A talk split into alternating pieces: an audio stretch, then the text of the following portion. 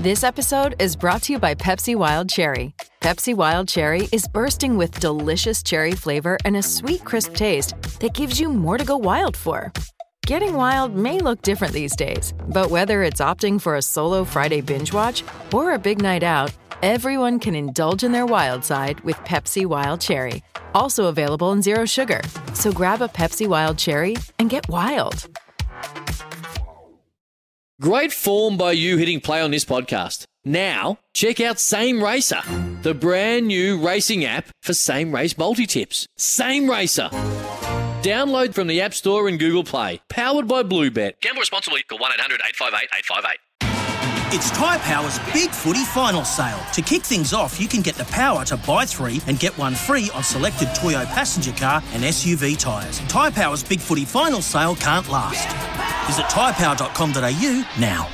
Uh, the Rally of New Zealand has come and gone now with the Finland's Kalle Rovanperä making history on our roads while Hayden Paddon once again showed his class in his return. Ten years in the making. It was a great moment for motorsport in New Zealand, but as soon as it was here, it was gone again with question marks around its potential return. On the line to talk about it now is uh, David Long, senior sports writer for Stuff, who's been covering the action throughout Rally New Zealand over the last uh, four or five days. David, good morning to you. Yeah, hi there, Smithy. How you doing? Yeah, good, thanks. Uh, New Zealand provided the backdrop for a great moment in the World Rally history with uh, Finland's Kalle Rovanperä becoming the youngest ever, the youngest ever World Rally champion. He only turned 22 Saturday night, David. What a performance. It was.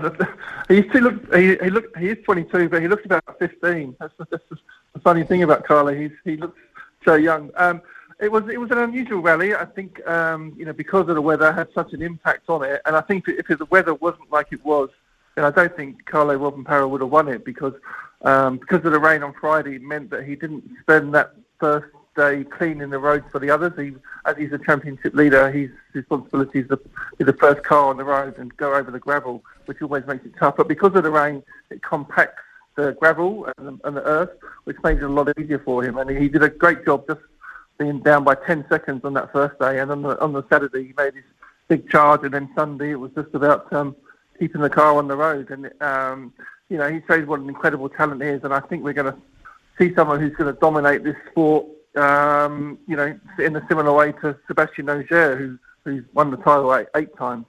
Well, he's been amazing this uh, this rally season. That's his fifth title, and they've still got Spain and Japan to go. Yeah, that's right. Yeah, it's he's. Uh, I mean, he's benefited from being in a in a very good car. The Toyotas have had the edge over Hyundai all year, um, but he's just got such incredible natural talent. I think the only driver um, out there this weekend who who's sort of at his level is Ott Tänak from Estonia.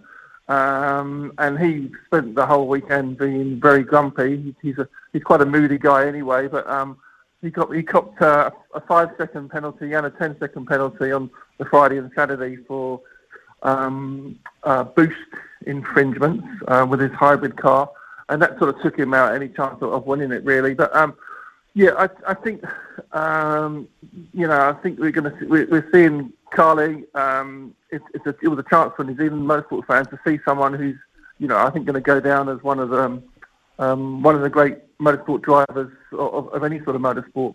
You know, over over the era. Wow, that's saying something. I've got to say. Okay, let's uh, look at before we look at the other individual performances, David. Look at uh, the overall the overall event itself. Would you class it as a success for the organisers? Yeah, I think so. I mean, there was plenty of teething problems, which is which you expect when you're doing something that you haven't you haven't done for ten years. Um, uh, you know, Jack's Ridge was always going to be difficult to try and um, get a, get a, a stage that's completely built just for for the rally, uh, getting it done, and the infrastructure, which which although it's not far from Auckland, it's still you know it's still in the, in the countryside. So there were issues around that, and I heard issues around um, other sort of places where spectators were going. But uh, generally, it, it, was you have to say it was a, it was a very successful rally. Um, the weather did did put a downer on it, but from you know speaking to drivers afterwards. Um, they all loved it. They all, all thought it was a fantastic event. And speaking to, I spoke to um, Simon Larkin, who's the um, events organizer for WRC Promoter, who run it, uh, and they were they were thrilled with how, how it went. They were they were very happy. um, you know, they've got some issues that um, they, they to get sorted out um, if the rally was to come back. But I'm sure that's you know, there's nothing insurmountable there that um, that would stop them wanting to come from, from a logistical reason anyway of wanting to come back. Weather uh, side was uh, was it well supported?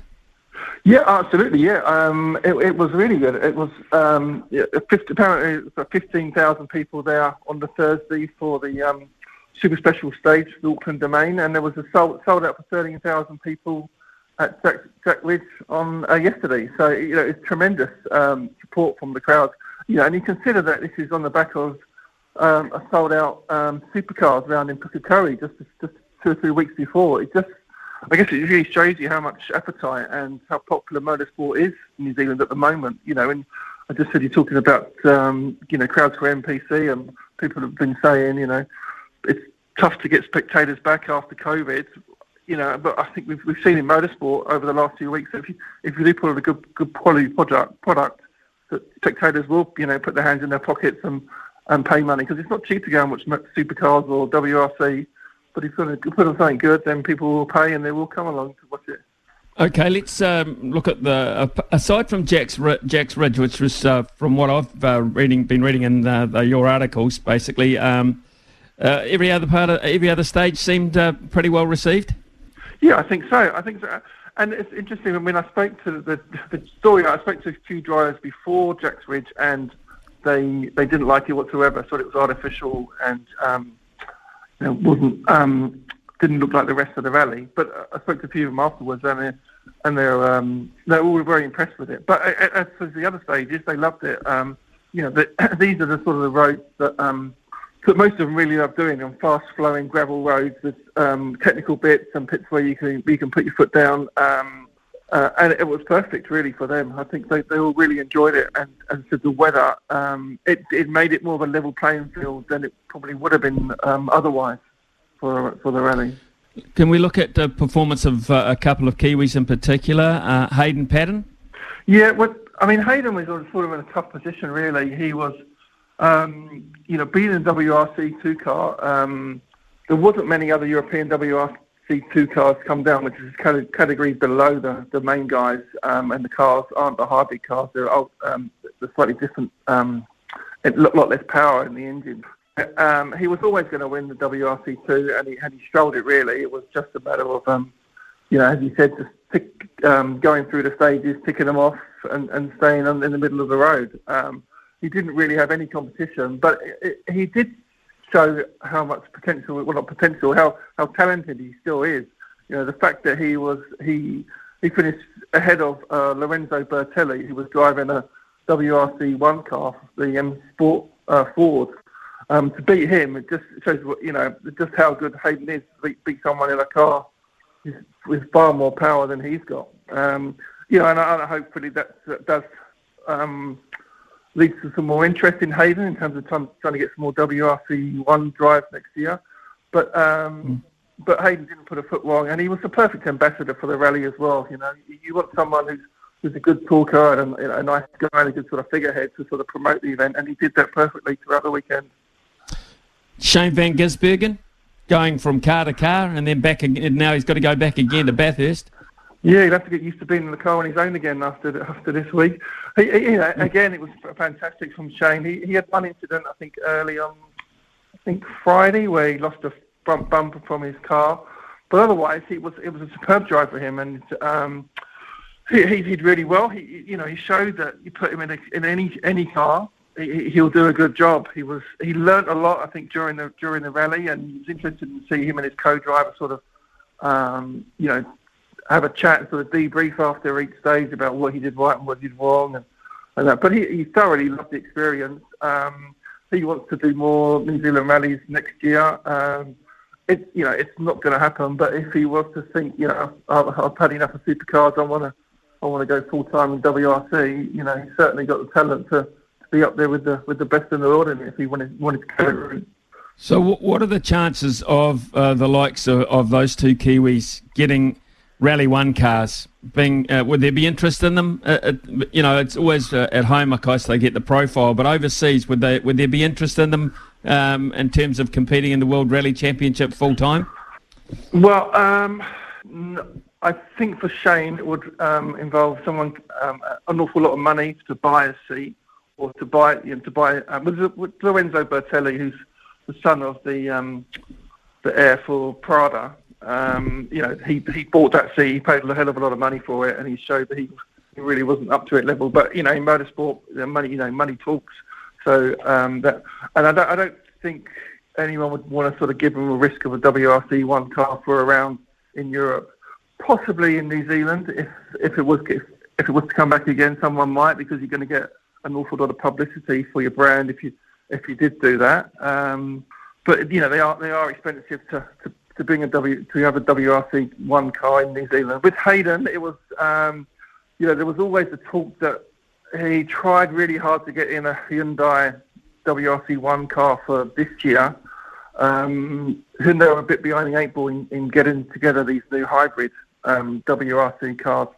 So they wasn't able to provide him with one, unfortunately. Um, I understand that they there was the possibility for him to drive um, Bertelli's car, the, uh, a Ford Puma, but because of Hayden's relationship with Hyundai New Zealand, um, it would have been a bad look for him to um, you know to drive a, a, Ford, not a Hyundai, around his local rally. He did try and drive a, a, a Ford a, a, couple of years ago in WRC one, but um, there's a difference between doing that in um, Finland or Britain than doing it here in New Zealand, where he's going to he's going to have all the profile. So Hayden did say um, he is looking to do one, two, or three, hopefully um, WRC one, um, or drive WRC one car for a couple, you know, two or three rounds next year. That would be fantastic if he did. And I'm sure the bosses at Hyundai would have seen how well he is still um, he, can still go in rallies and mix it with the top guys. When I when I spoke to Hayden the other day, and I said, I said, you know, how do you how do you sort of feel about this? You know, being way too good for everyone else in WRC two, but not not having the pace for a power for WRC one. He, he, you know, he felt even without seat time, he would have finished finished top five in the rally. He wouldn't be able to match it with the likes of Rovanperä or Ott Tanak, but I definitely think he's he's still got the ability to be up there with the, the guys like um, Thierry Neuville or Craig Breen or the other sort of drivers were just not quite at that, that level of Rovanperä and Tanak. David, you mentioned it was uh, very well supported in terms of the public as such. So, uh, financially, how would it stack up as an event then? Uh, so I was hearing talk before the rally that it probably might run at a loss. Um, even with the support, because just because it costs so much money to put these things on and doing it for the first time, there's all that.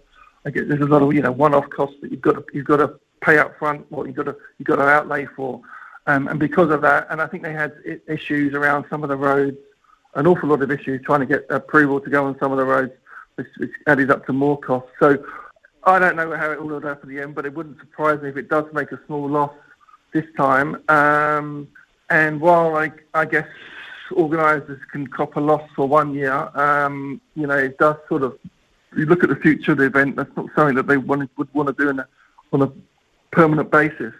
I understand it was, um, you know, it's been well, it's out there that it's not going to be a rally next year, but and mm. they're now looking at 2024 for New Zealand um, and alternating, um, having it every other year in New Zealand, which is something um, which when I spoke to WRC, they they're not so keen on that on alternating at venues, but um, I think they've sort of come around to that, and I understand it's more Rally New Zealand's suggestion to alternate rather than something that's come from the WRC.